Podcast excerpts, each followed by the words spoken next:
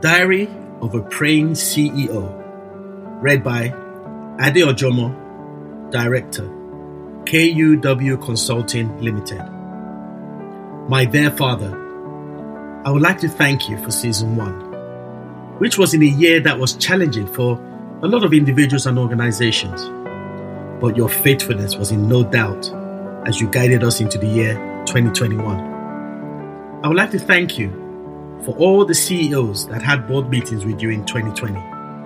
And I pray for the CEOs that you'll be bringing into the boardroom in 2021. We do not know what lies ahead of us in 2021, but we have that blessed assurance that you are our God and the rock on which we stand.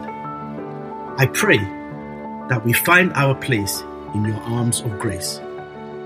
Lord and my God, be the lamp that guides us and shine your light ahead of us so that there will be clarity and no confusion as we make decisions.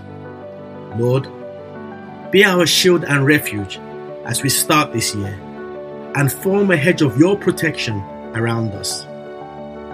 This year has started with quite a key number of events and also incidents. We pray that you give our governments wisdom to chart the direction for the country in the right direction.